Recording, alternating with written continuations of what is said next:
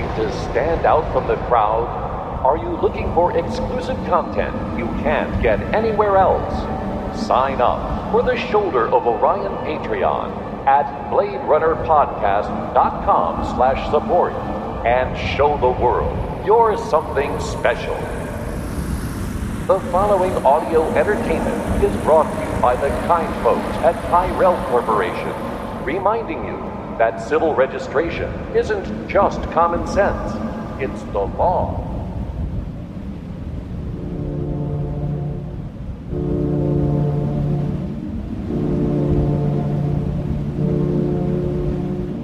Welcome to Shoulder of Orion, the Blade Runner podcast. I am Jamie Prater, and this is Patrick Green.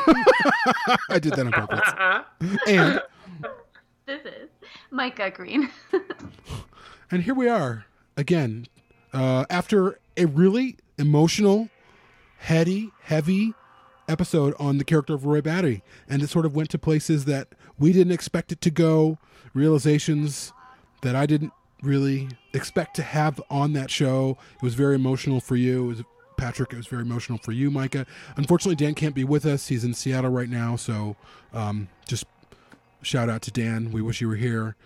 But we really wanted to sort of wrap up the conversation and get into a little bit of the, of the comments about Roy Battery and Rutger Hauer and what he means to everyone, what he means to us, um, or sort of the ends of those conversations in terms of what he means. But my question now to both of you and for me as well is how do you guys feel post episode one of or part one of that Roy Batty discussion? yeah, I was. I, I'm still struck by how um, how emotional I, I got on that episode. I, I haven't done that too much on this podcast, and I've I've been wondering why that that was, and I think it's because um, it was the first time I kind of had come to terms with his death in, in like an honest way. I think, and and and being able to do that live in that context was really kind of uh, not like traumatic, but it was it was heavy. It was it was difficult, and but I needed it. It was a genuine catharsis, and and I feel like different now. I feel uh, I feel like I can contextualize his death more, and I feel like I can talk about it more, and I can um, discuss his character in a way that is not entirely encumbered by Rutger Hauer's passing, because um, there's always this fear, you know. I mean, like Micah has right as we're recording, she has a little Princess Leia doll right here. Like, there's this thing with actors that we become attached to and characters we become attached to when their death uh, becomes something we can't really kind of get over. In some ways, I, I well, I know, and I'm speaking for Micah. I'll let her speak for herself on this, but speaking personally to a degree, um, like I'm not, I'm definitely not there with Carrie Fisher's death yet. That's still something that I'm kind of. Uh, it's like hard for me to watch her in things still, and I. I, But I, I feel like now when, I- when I've been seeing footage from Blade Runner and I've been seeing all the fan art of, of Batty and things since that episode, I feel like okay with it. I feel like at peace a little bit. And um, so I, I guess I, I want to thank you know you guys for giving giving me a personal you know venue for that catharsis, and also for the listeners who uh, put up with me wading through this emotional turmoil. Um, but he's been on my mind a, a lot since that episode and since his death, and, and I I'm um, I'm glad we have a final opportunity here to kind of wrap that conversation up for the time being and to be able to move on, but also to to like mark his passing with some voices from the community. I think for me, I've just been thinking more about how how gifted we are to have have have been able to see that actor um, just portray the characters that he portrayed when he was with us. And um, my actual first time I saw him was in I don't know if any of you guys out there know this um, the Tenth Kingdom. Do you guys remember that miniseries? It was on TV in I do, yes. oh I was obsessed with it. That And- has Jamie Prater written all over. It. Oh my by God. No, it, you think it would, but it really doesn't. Oh. And I I had problems with it because I think at that point when no, No. not so much just Jamie was perfect. when I was exposed to it, I was really deep in I was a teenager at that point. I think what year did it come out? Oh, it was 1907. It was like the, was it the late '90s, early 2000s at the latest? So it was it was a while Okay. back. I think it's a nice. '90s, I believe. Okay, so if it was I the late I was a kid. I was a late teen or early 20s. And I think at that point, I was like head over heels into Alien because Alien Resurrection had come out. And I was like going crazy for the Dark Crystal and Legion or Legion Legend um, and other films, and I felt like that what hampered my enjoyment of the Tenth Kingdom was the effects. To be honest with you. Oh God, they're they're not great. It was Yeah. 2000. Yeah, yeah. Oh, really? Yeah. Okay.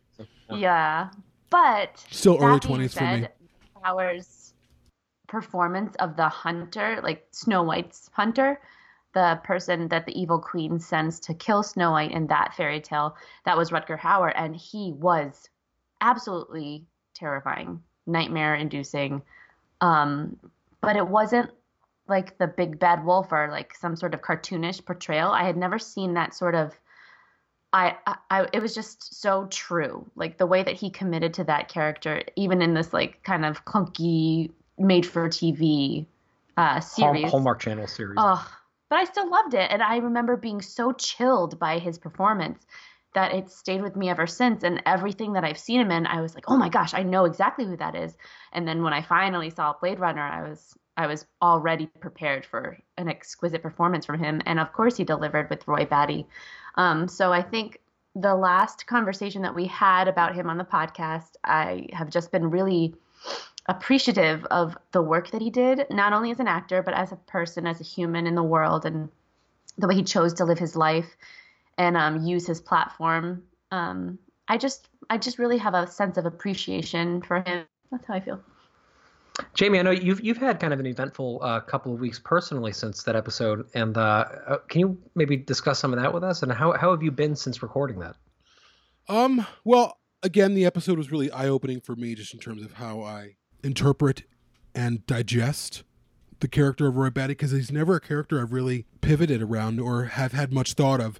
And I think part of it is because I just couldn't relate to him. I didn't, he was this, what I described before, this tall, beautiful, scary man who was essentially killing people. And so I've always been like, at the same time, I'm like, oh, he's really handsome, um, but he's really terrifying. I don't know. It, Rachel, as you guys know, is far more easy for me to, um, of a character for me to jump into because she's dealing with uh, internal isolation. She's dealing with loss of identity, all of those things that I've always questioned my own life. Like who am i? Where do i belong?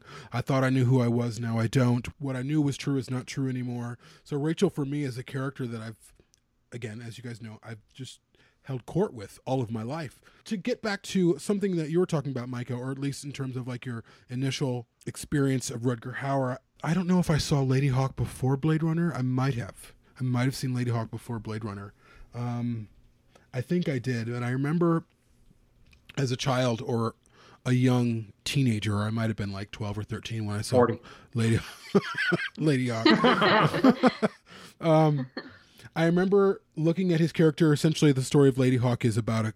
It's set in the Dark Ages. It's very mythological. Stars uh, Matthew Broderick, Rutger Hauer, and Michelle Pfeiffer. Michelle Pfeiffer is cursed to be a hawk by day. Rutger Hauer is cursed to be a wolf by night, which is interesting because he howls like a wolf in Blade Runner. Uh, and Blade Runner was before um, Ladyhawke. So it's just sort of interesting parallel how and he's this wolf sort of he becomes this animalistic wolf at the end of Blade Runner and then he be, he essentially plays a wolf in Ladyhawke. At any rate, I progress my first initial viewings of Ladyhawke I remember being transfixed by Rutger Hauer not because I mean, yes, he was a beautiful man, and I tend to see beauty first, and it's never a sexualized beauty. It's more just like, wow, they're beautiful. And I remember as a child, because I sort of, even though my father was present in my life, he was never emotionally present. So I was always looking at men, hoping that they could be emotionally present for me. So I remember looking at Rutger Hauer thinking, I wish he could love me. I would love him you know? And it wasn't anything romantic so much. It was just like i want to be around him. I want to be near him. I want to be next to him. I want to put my head on him. And I, he just was tall and beautiful and looming and he was a protector and sort of what i wanted out of a father um, that i didn't get. So those are my first impressions. And then later on with blade runner uh, again my i've had i i think i have issue or people who seem too free have always I'm always averse to because I don't feel free myself. And I think that's what Rutger Hauer or Roy Batty really is, is he is the essence of freedom. And of course, some of that freedom involves killing, um, but he's a slave that decided to be free. And I've never viewed him that way before. I've never seen him that way before. I've always sort of blinked past him. Um, and the reality is, uh, and I know we're talking about Roy Batty, but I just really wanted to touch on this is just again the dichotomy between Roy Batty and and uh, and Rick Deckard. Rick Deckard was not free. Rick Deckard was isolated, unhappy, and um, and miserable. And the reality is, I am more Rick Deckard than I am Roy Batty. I am. I I realize and post our last discussion, I've had a really difficult week in terms of like just sort of having some realizations in my own life and just all the fear that I live live in my life that has been surrounding me since I was very young that I haven't been really aware of. Um, and what scares me has scared me about Roy Batty is his freedom because I am not free. And that's been the, been the biggest revelation for me I don't really have a, a bow for this or or a box to put this in, but it's I think we're always in process, and I'm I'm sort of a self worker. Like, how can I be better? How can I do better? Um, and Roy was the begin. Our discussion of Roy really was the beginning of this journey that I went on the past week and a half. Really, where I, I've never cried so much in my life as I have the last week, and it's good. It's really good things, but it's really like I'm not, you know, and you know, we're we all deal with things. Whether it's you, you know, you guys are busy, or you know, I've been dealing with economic hardship for a, for about a, over a year now, and looking for a better job and not being able to find one, but and sort of trying, but at the same time, experiencing some of the most amazing things in my life that I've ever experienced. Um, but I really throw it back to some of these discussions that we have about Blade Runner and how these themes, who are we, where do we belong, are we free? What is freedom? What is being human? And who who was the human in that in that final scene with with Rick Deckard and Roy Batty on the roof? Who was the human in that scene? It was Roy Batty. Roy Batty was the human in that scene, not Rick Deckard. Roy Batty, the synthetic or whatever, the organically synthetic human was teaching that human how to live. And that was, I think, I've watched Blade Runner since then. And it was the first time I've ever seen I've ever felt Roy Batty speak to me. That's never happened before, and uh, it's been pretty amazing. Yeah, and that's really all that I can say right now. It's really great stuff. I mean, I, this is why I love stories. This is why I love movies. They teach us so. If we're willing to listen, it can teach us so much about ourselves. Well, I think you've touched on what is really like the miracle of this podcast and of this fandom, which is that it creates a an excuse to go back to that place routinely and regularly in an environment that is full of people who are willing to go there with you, right? Um, people like Mark, this guy from Arizona who's been calling us recently. He is a combat veteran with PTSD, hugely influenced by Blade Runner, has a lot of great stuff to say that I'm sure we'll get to on a future episode. But we get things like this all the time from people all over the world who listen to this show.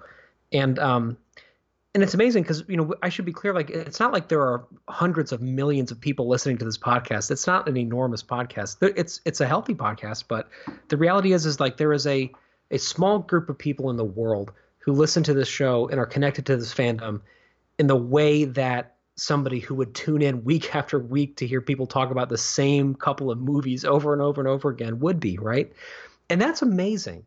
That is. Uh, an incredibly powerful idea, I think, because the sort of people who do that are the sort of people who are okay with unpacking concepts like Mike is giving me a look because I say unpacking too much.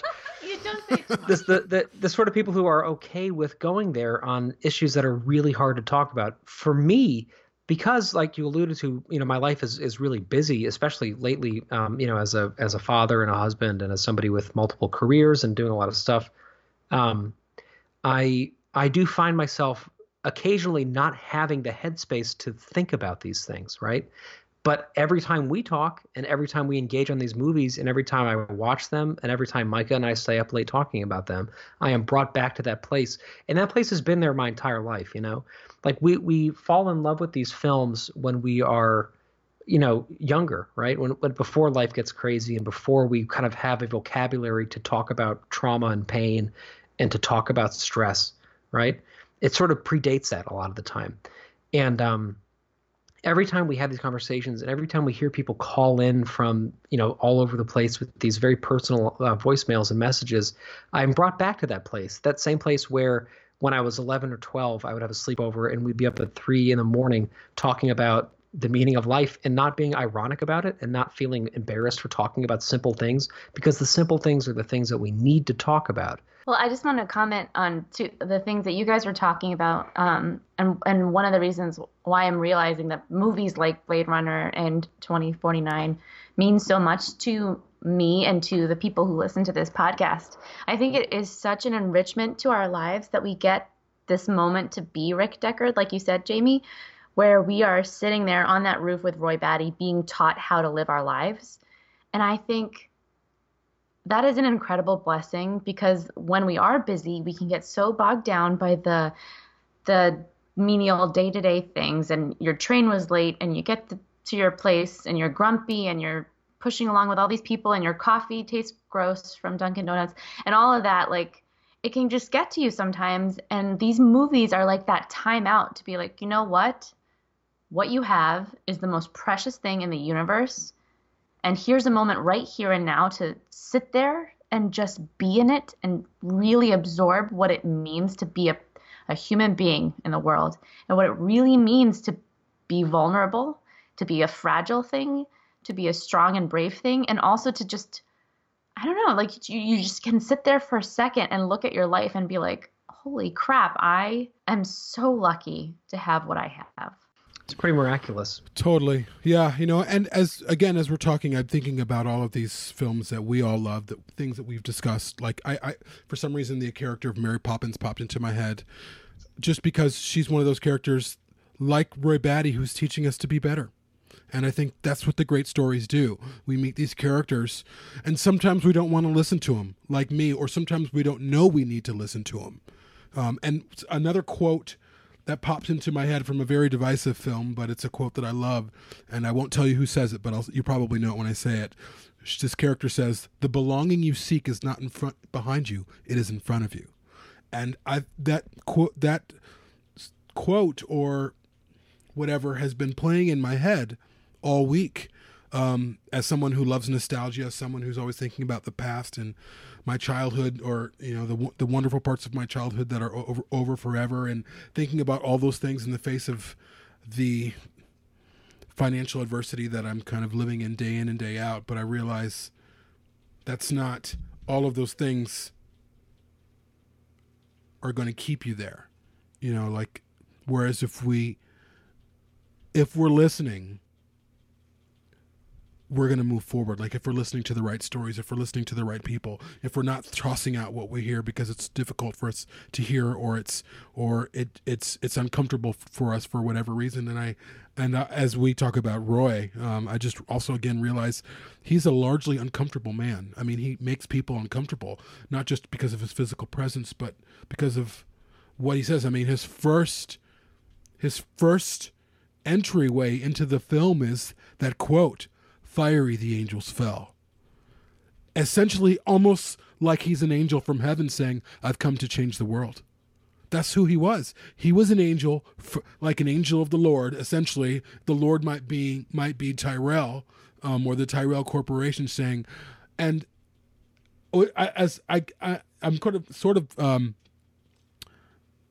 experiencing this now, where I think about like if you if you know much history about the Bible, there's uh, stories in the Bible about angels having children with with earth women, and those children are called the Philistines.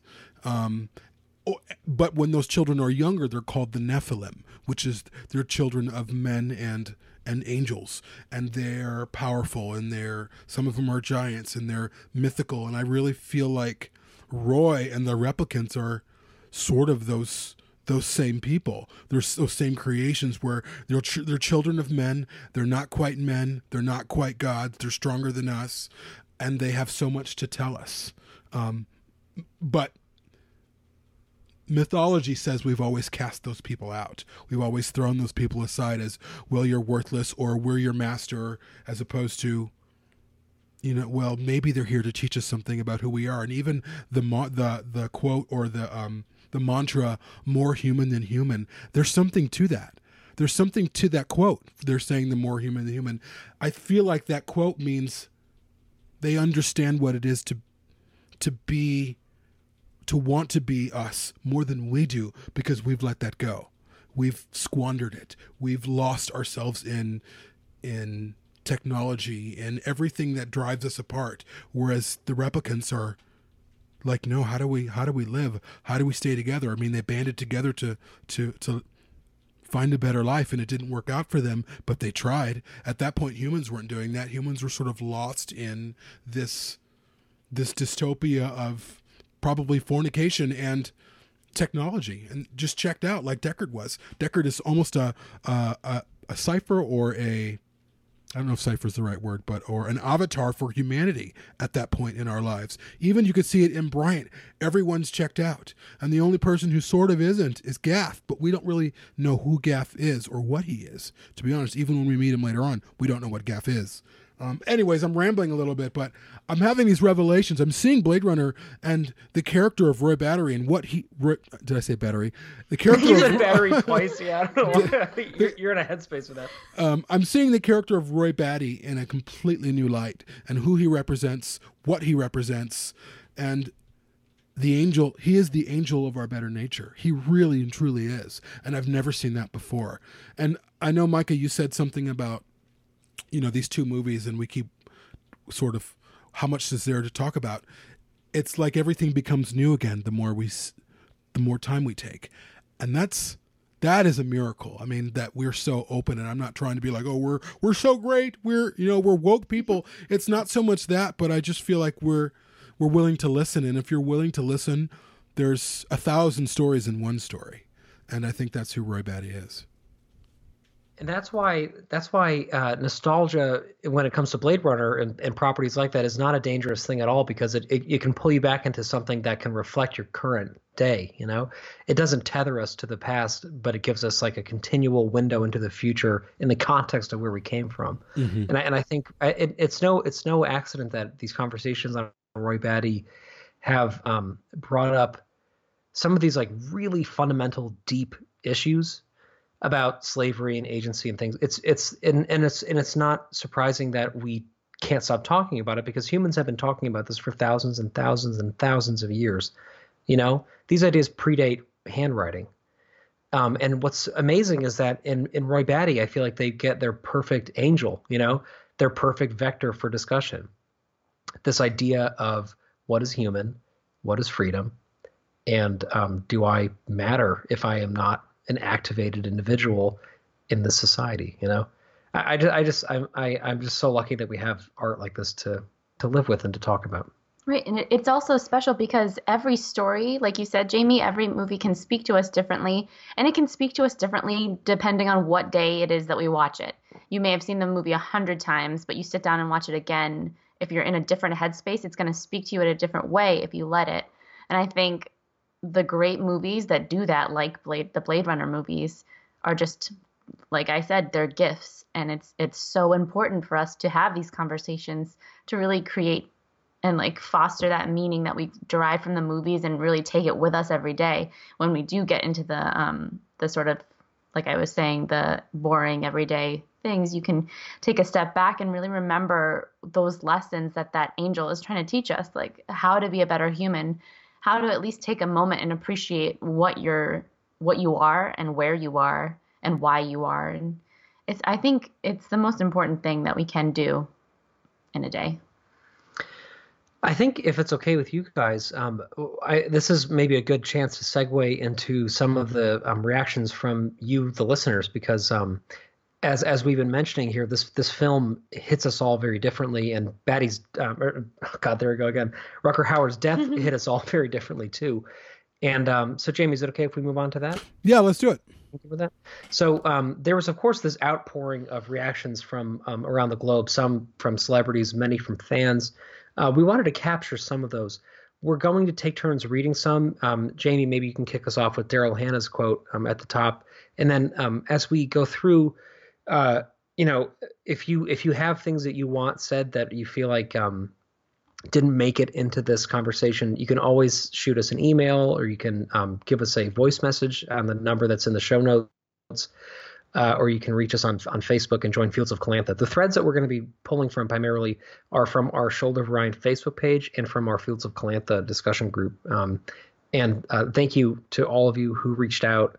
Uh, it's it's a very personal question to talk about his passing, and um, we really appreciate you very much. And then we're going to end with uh, your voices.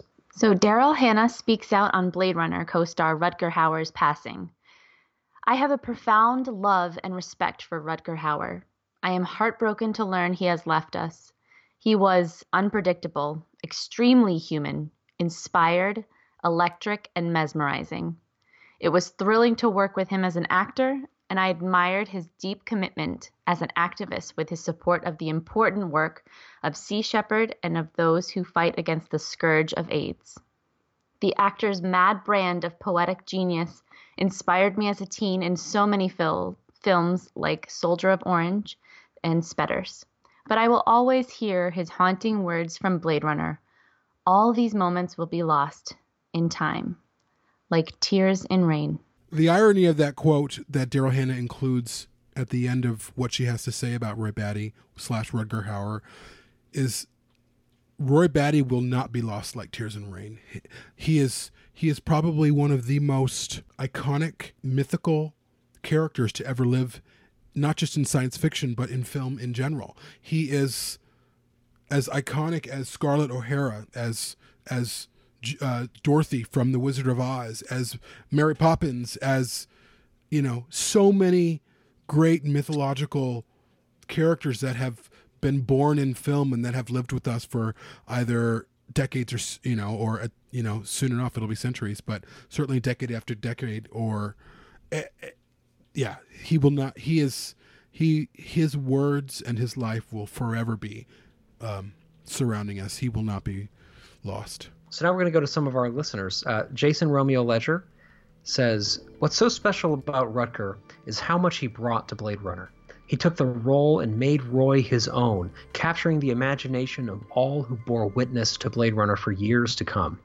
And what's amazing about it is how he will never be forgotten for the monologue he wrote for the film's ending. The next one is from Rich Johnson, and Rich says, or writes, it's easy for a character to become overshadowed by such an iconic and poetic performance as Roy Batty, but the poetry was always there from his Dutch films to his interesting choices and roles after Blade Runner. There was a gravitas and articulation that was mesmerizing to watch, and it was all in those eyes. A truly unforgettable presence on screen, and you hear nothing but love and admiration for him off. May he rest in peace and continue to inspire for centuries to come. This is from Brad Simpkins. Blade Runner would lack the depth it has without his portrayal of Batty. His last scenes and the dialogue he contributed was not only poetic and heartfelt, but also a statement that everyone relates to on a basic human level. We all have our own experiences most others will never know, but are intrinsic to us individually. And all of this is just from one character in one film. Thank you so very much, Mr. Hauer. Uh, Edward Crater says, and to think Roy Batty saw what he saw so beautifully C-beams glittering by the Tannhauser Gate. Makes a person like me want to be there to join all those lost souls I miss. I wonder if we all have a chance to get there, to finally see these things. And if a machine, a replicant, or a Terminator can know the value of a human life or human love, maybe we can too. This is by Stephen D. Stephen Dam- D'Ambrose, or I'm sorry if I'm butchering your name. Rutger Hauer added as much detail to Roy Batty as Ridley Scott did to the mise en scene of Blade Runner. Roy is alternatingly and sometimes simultaneously intimidating, fiercely intelligent, childlike or childish, introspective, poetic, confident, insecure, furious, fearful, curious, confused, enlightened, and so much more. The character displays an emotional instability born of his circumstances. He is a four year old with an unstable amalgam of adult thoughts, feelings, fears, and desires, perhaps even some PTSD from off world wars, and he is facing the ex- existential crisis of his very limited morality and impending death. By the film's end, he arcs from villain to anti hero to hero and flips the traditional Hollywood narrative 180 degrees. His character also does something extraordinary. He helps to redeem the humanity of the dehumanized, confused, and beleaguered Blade Runner who hunts him, Deckard. It's an incredible performance, inspired and filled with so much passion, that Roy Batty is a perfectly realized creation who is believably more human than human. A killer? Yes, certainly. But he is trying to save his life, and the lives of people involved in the business of creating replicants, who are essentially slaves suffering from extreme existential anxiety. However, by the end, he displays empathy for Deckard, the destroyer of his friends, by saving his life when he realizes they both share a kinship and their desperate desire to stay alive. Roy realizes that he is as human as Deckard is when he sees how Deckard confronts his own mortality with pain, anger, fear, and defiance as he hangs from the girder. But it is his defiance when he spits at Roy that makes them brothers. Kinship. Roy saves Deckard and shares his enlightenment of the nature of his limited lifespan, an enlightenment that changes Deckard and, along with his relationship with Rachel, helps redeem him. It's an extraordinary performance by Rutger Hauer and Harrison Ford. So much is communicated by facial expression, vocal inflection, posture, or movement. There are many reasons that Blade Runner is as beloved as, as it is, and these performances are among those reasons. Rutger Hauer created an iconic character in one of the greatest films ever made. Of that, there be no doubt, and he will be remembered in time, like tears in rain. This is from Daniel White. My sadness is twofold. Obviously, I am devastated by his death, but I'm also reflecting on how the industry didn't properly embrace such a talented and unique actor. It's almost criminal that he wasn't more in demand, and I can't help feeling a great talent was underused and underrated. Maybe this makes his baddie portrayal even more precious. Watching the baddie performance as a teenager changed my entire perception of the concept of the villain. The Tears and Rain monologue was and always will be a defining moment in my life. And then Errol Jamali says, his performance is great because Batty is both in control and at the same time scared of his own emotions. To me, calling him the villain of the movie is wholly wrong. He is the protagonist. He is the heart of the movie. Granted, he does murder Sebastian and Tyrell, but this shows the replicant's emotional stunting, and in a way, it actually surprises the audience when he spares Deckard's life. That this person can be capable of both great pain and great humanity. Batty is truly a great character brought to life by a great actor. Rest in peace, Mr. Hauer. That's really lovely. Or we're going to be ending this episode. It's not going to be quite as long as our first one, but we felt like this was a, a good way to sort of bring it all back around.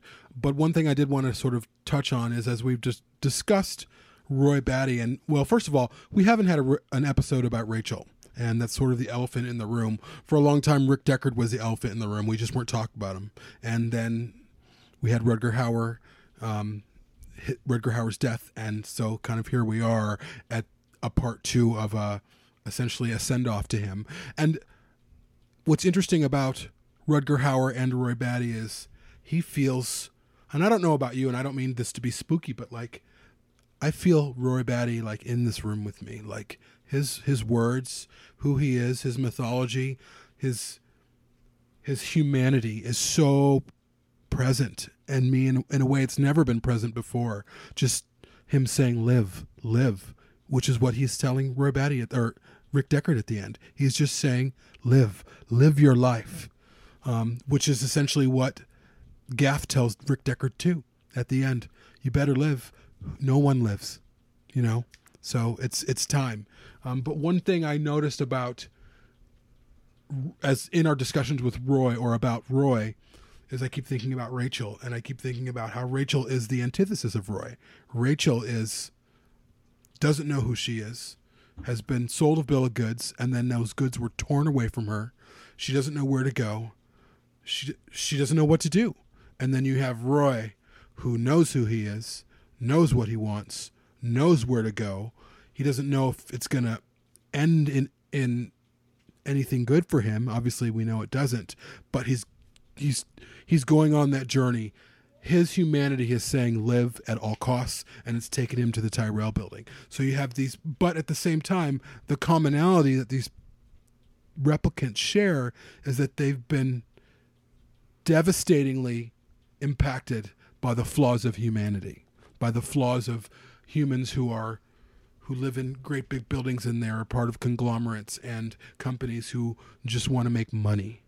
And so they've created this, these humans who they don't care about, and one's lost their agency, and one has found theirs. And it's just, it's very, it's very sad. It's very, it's, it's haunting. It's, it's, it's a tragedy. It's just a tragedy. Even though there's so much to celebrate with Roy, his death is at the hands of those who made him um, who wanted really wanted control over him, and that's just one thing that I was thinking about uh, as we were discussing. I think you're right, but I do want to reiterate something that I said last time, which is that I, I, they don't win ultimately, and I think it's important to remember that he does die. You know, he doesn't get more life, but he does impart that onto somebody who did not have it before that moment. Mm-hmm. And I think in in doing that, he does win. You know, like he does actually accomplish what he came back from Mars to do, which is to bring more life into the world, you know? And, and, and in a way that wasn't what he had anticipated and in a way that wasn't ideal for him. But clearly, by the time he's pushing a nail into his hand and trying desperately to make it just one more minute, he is he, he has decided that his goal now, now that he has killed Tyrell and he realizes that he is not going to survive this, his goal is to do something meaningful with this couple of minutes that he has left. And that's why it, it hits us all so vividly because, like, how many times have you been there in your life where it's felt like everything has fallen out from under you? And um, and you realize no there's something still within me that i can do there's still something in here that i can make of this mm-hmm. there's still some light in this darkness you know totally and that's what bad Batty is something that we perceive as darkness, and then he becomes transfigured by the light within him. And mm-hmm. by the end of the movie, I mean, even just cinematographically speaking, he is a wash in light. You know, I mean, it's a problematic final sequence um, in terms of the different cuts of the film, the way that that was shot, um, you know, with the buildings and the dove and everything. But it, in a way, it's kind of beautiful that in the in the first cut of the movie that we see, it's it's a little awkwardly overbright there because it's almost like the light within him has gone out into the world and has like cleared the clouds away for that one second and it might be a little bit on the nose but i think it's um sometimes being on the nose isn't a bad thing. Sometimes it's sort of okay to be clear about something in a movie where so many things are unclear you know? I mean he was a he was a, a bringer a bringer of light. He was promethean in that way i think. I feel like that's a good place for us to end it. Um thank you everyone for listening. Uh, we are going to end this episode again with some voices of people who took the time out of their day to leave us a message and tell us how they're feeling about Rutger Hauer, but Roy Batty, and and more. So thank you everyone for calling us, for leaving a message. Thank you everyone for listening. This is great. Uh, this is really like, you know, we do me and Patrick between us, we do six podcasts between us. Um, but really, this Blade Runner co- podcast for me is the most fulfilling I feel like I, I it, it's almost like therapy in a way. But again, that's what great stories do. Um, if if we're listening, there's so much to learn. So thanks everyone for listening. We love you guys. Thank you. Thanks for every, everyone.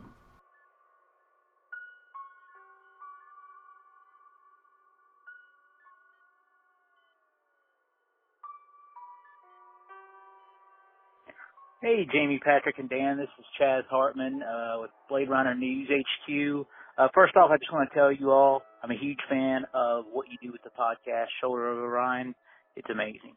Um, I just some real quick thoughts on Rutger Hauer and the character of Roy Batty. So I didn't see Blade Runner for, for the first time until the fall of 1993, and that was the director's cut on VHS. And going into that, I never even had heard of Rutger Hauer. Uh, I hadn't read Philip K. Dick's book yet. Uh, so going into the movie, all I knew was that Harrison Ford's in this movie. Uh, but for me, I remember after watching the film that first time, the star of that movie to me was Rutger Hauer, and that the character of Roy Batty to me is just one of the more fascinating characters, pretty much in all of film that I've ever seen. Because really, like any great character, uh, Roy Batty has what I would consider multiple arcs or uh, phases or stages in his development throughout the film. Because I think when you first meet that character in the movie, he's just this real dangerous, mysterious figure um, that you know is, one of the replicants, but you really don't know a whole lot yet about Roy and what is motivating him. And then throughout the course of the movie, you see this motivated yet desperate man who's clearly on a mission because he knows what is going to happen to him if he doesn't figure out how he can get more life.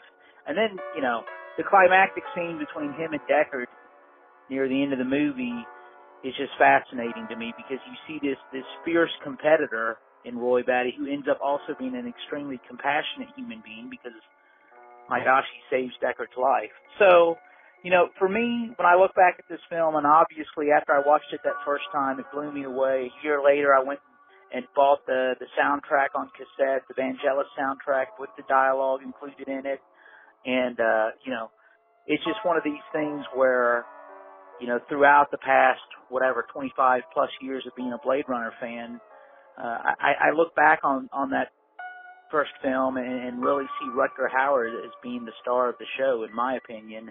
And I think it's great too because it's really a film where you have you have two lead detectives, if that makes sense. You've got Deckard, who's charged with the, the mission of, of hunting down these replicants. But then, in a major way, you have Roy Batty also playing the role of a detective, if you think about it like that. And you know, once I eventually read Paul Sammon's book and learned more about Rutger Hauer and what all he brought to this role, I was even more impressed with the film, with Rutger, and with Roy Batty. So those are my thoughts. Again, thanks. Hello, this is Mark from Arizona. Um, almost made it all the way through uh, the all the Blade Runner podcasts that are out so far, and just wanted to call in and, and personally just thank you so much for that extensive interview with uh, Mr. Paul Sammon, the uh, the author of Future Noir. Um, that's that's one of my favorite books. I've got the first edition and third edition, but I don't live in the UK, so never got that second edition. I think I'll have to for being the completist that I am. Um, just thinking this morning about something he said on Dangerous Days when he said there was a large emphasis on the material at the time of Blade Runner's release, and Blade Runner is ultimately about the spiritual. And as that relates to me, um, as I said before, I am a combat veteran.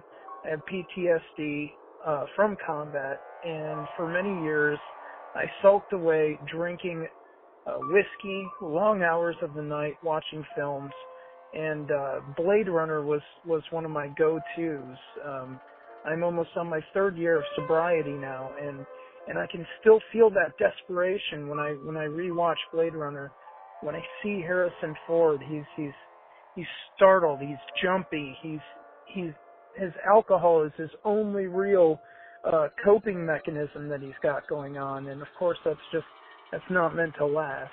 Uh, it, it it only works for a little while and then it doesn't. But um, that you know when I when I think somebody asks me, hey, what is Blade Runner? I said, really, it's about an alcoholic who has a spiritual awakening, and that is when when Batty saves his life and actually re- reawakens him to to the I don't know the meaning of it all of of keeping going. And uh I don't know, maybe just rambling, thought I'd call in anyways. Thanks again, guys. Keep up the good work. Hi again, Dan, Patrick, and Jamie. This is Allison again from Rhode Island. I put my thoughts into writing a little better, um, and I'd like to re-record. Um, so here we go. The reason that Roy Batty is my favorite character in Blade Runner, which is my favorite film of all time, is in the first place, Roy is the most fully fleshed out character that exists in the film. We see the, his brutality in in killing people. We see his his love for Pris and his love for Leon and Zhora and the companions that that he that he travels with. Um, the second reason I I really enjoy Batty's character the most is that he most fully encompasses Philip K. Dick's original premise of Do Androids Dream of Electric Sheep, which is empathy. That's not lost on, on those of us who've read the book. He has the most empathy of any character in the film, and you can see that, of course, when he rescues Deckard, who he could easily leave to die.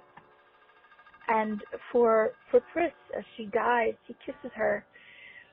And the third reason that I love Roy's character so much is that Roy's story is truly a story of redemption. In in that fact, it's truly archetypal in the very truest Jungian sense, in that he's kind of a hero in his journey. He comes to the end. He starts off as an infant, very very brutal in a way, just for your life. Kills kills the shuttle, uh, uh, kills the people on the shuttle off world. Um, kills his maker, kills Tyrell, and in the end, he saves the man who's trying to kill him.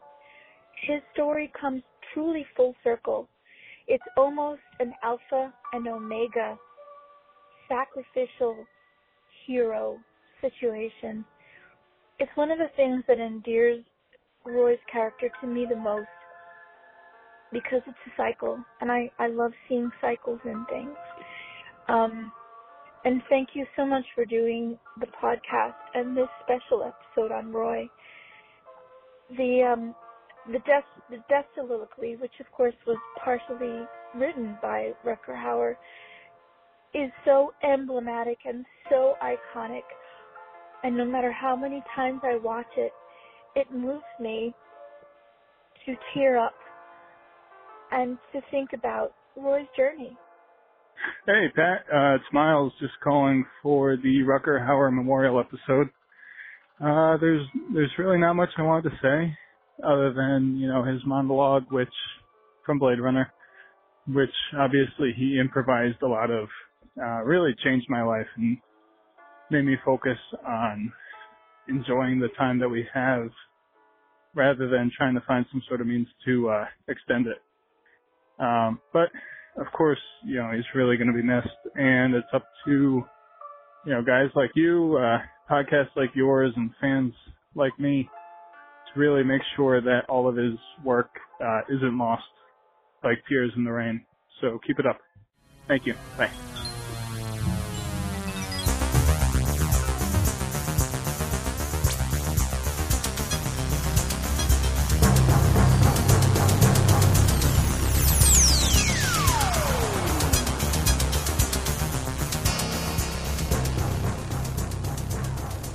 Find out more about Shoulder of Orion, the Blade Runner podcast, please visit us on our website at www.perfectorganism.com. Shoulder of Orion is available for listen or download through Apple iTunes, Google Play, and TuneIn Radio. If you'd like to join in the discussion, please join our official Facebook discussion group, Fields of Calantha, a Blade Runner discussion group.